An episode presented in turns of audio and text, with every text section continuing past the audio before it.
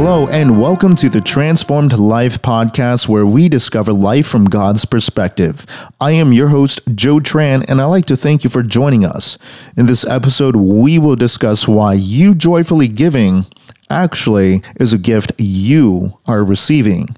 Don't forget to subscribe to get notified of future episodes and feel free to follow me on social media at JoeTran316. That is J O E T R A N 316. Is everyone ready for Christmas? Have you all done your shopping and, and have your plans, you know, with family in place?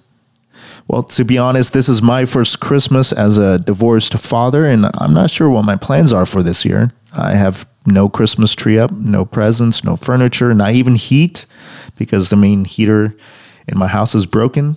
However, I, I do have space heaters, so thank goodness for those. But I have received a couple invites for Christmas Day, so we'll see what I end up doing. Also, I know some of you might cringe to know I'm divorced, and my response is even though I don't support divorce, I need Jesus too. You know what? Going on a slight tangent here, I often see people who claim they're Christian treat Christianity like it's a behavioral merit system. And actually, that is the polar opposite of what the gospel is. Jefferson Bethke, the spoken word artist and now pastor who performed the YouTube famous video, Why I Hate Religion But Love Jesus, says, Church is not a museum of perfect people, it is a hospital for the broken. And Pastor Judah Smith of City Church in Seattle, who is the author of great books like How's Your Soul, says church is the emergency room for the human soul.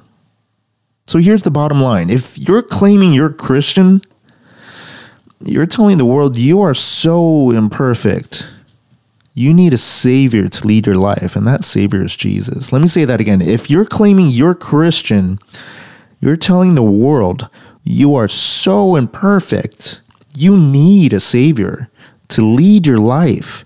And that savior just so happens to be Jesus. Say amen if you agree with me. Sorry for digressing, but uh, well, okay, let's get back to topic. So in this episode, we will focus on Second Corinthians chapter 9 verses 6 through 14. This is the apostle Paul speaking. He says, "Remember this, Whoever sows sparingly will also reap sparingly, and whoever sows generously will also reap generously. Each of you should give what you have decided in your heart to give, not reluctantly or under compulsion, for God loves a cheerful giver. And God is able to bless you abundantly, so that in all things, at all times, having all that you need, you will abound in every good work.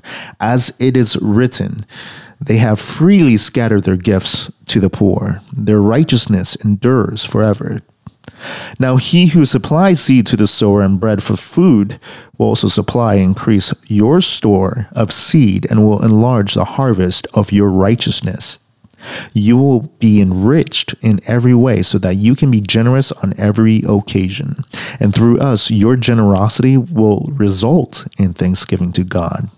This service that you perform is not only supplying the needs of the Lord's people, but is also overflowing in many expressions of thanks to God because of the service by which you have proved yourselves.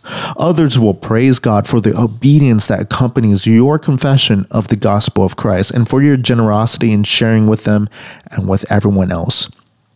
And in their prayers for you, their hearts will go out to you because of the surpassing grace God has given you. Thanks be to God for his indescribable gift. Hey, uh, here's a question. If I held up a dollar bill and asked you what the value of the dollar bill is, what would you say? You would most likely say it is worth a dollar. Well, what if I held up a hundred dollar bill and I asked you what the value of that is? You would most likely say it is worth a hundred dollars, right? All right, well, what if I told you your money actually has no value? It has no value until the moment it becomes traded for something else. And that value is determined by the object you traded it for and when you traded it. For example, if I took $100 and spent it all on a slot machine and got nothing in return, then the true value of that specific $100 was really just the experience of sitting in front of a machine, pressing buttons, pulling on levers, listening to loud beeping sounds, and watching lights flash. Does that sound like it's worth $100 to you? Now, what if I told you that same $100 was spent on a family who didn't have anything to eat for Christmas?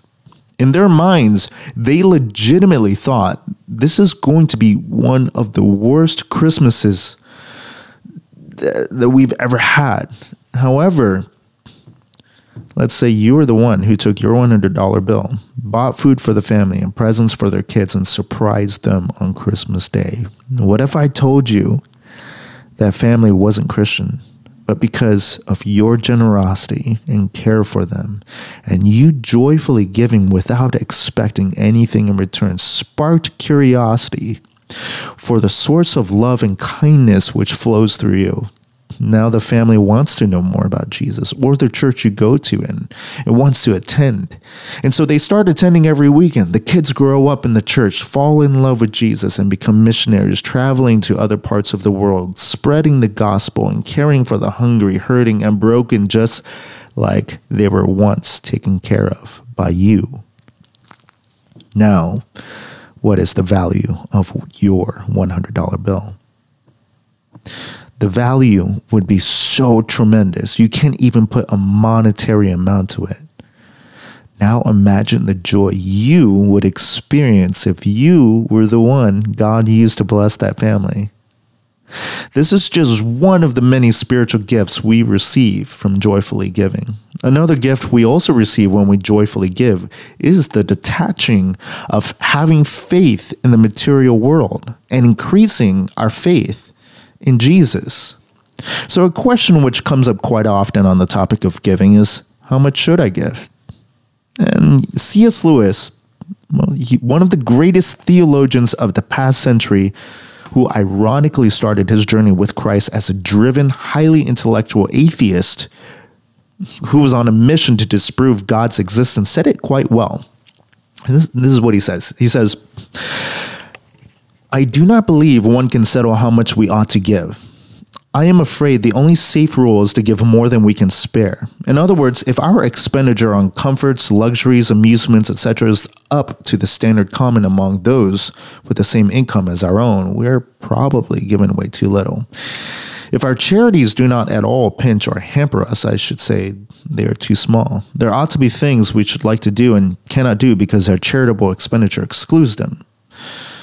Uh, so, what does he mean? He means uh, the amount we should give sort of puts us in a similar experience as to those who we're giving to. In fact, did you know fasting in the early church started because, well, if someone didn't have food and, and the church themselves didn't have food to give, uh, they would not eat and they would save up food they received and give to those who didn't have food in the first place.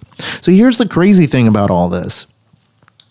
When you take a step back and you look at what it really means as a Christian to authentically and joyfully give, what you really see is someone who is like Christ, humbling themselves either, you know, financially or physically uh, so the ones who don't have any of those things end up elevated above where they were in the first place. Doesn't that sound familiar?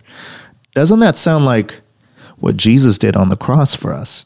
He literally had everything in the universe, yet came down from his throne in heaven in the form of a weak human baby, endured a human life, and ended up sacrificing himself on the cross so that we humans who are spiritually dead could have a true fulfilling life in him. So we who were destined for hell for the sin we inherited from Adam and Eve could have a chance at experiencing heaven and everlasting life with Him.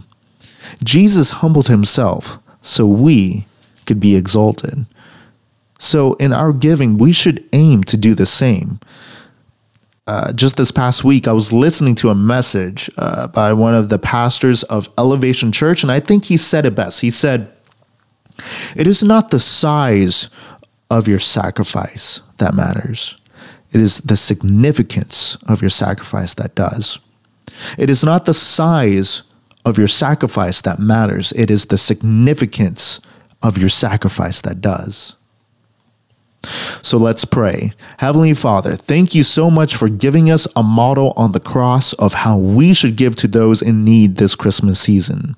Please saturate our hearts with your Holy Spirit so that the chains of the material world does not hinder the significance of our sacrifice. We sincerely love you, rejoice in you, and we pray these things in your Son's mighty name. Amen. Well, that is it for today's podcast. Thank you for listening to The Transformed Life, where we discover life from God's perspective. Don't forget to subscribe so you can get notified of future episodes, and feel free to follow me on social media at JoeTran316. If you believe you're led to financially provide to those in need through this ministry, please do so at anchor.fm slash the transformed life. Also, continuously pray only speak what God wants you to hear and don't hesitate to send in your prayer requests, questions, suggestions, or comments to the transformed life podcast at gmail.com. I am your host, Joe Tran. Thank you for enjoying this episode and have a good day.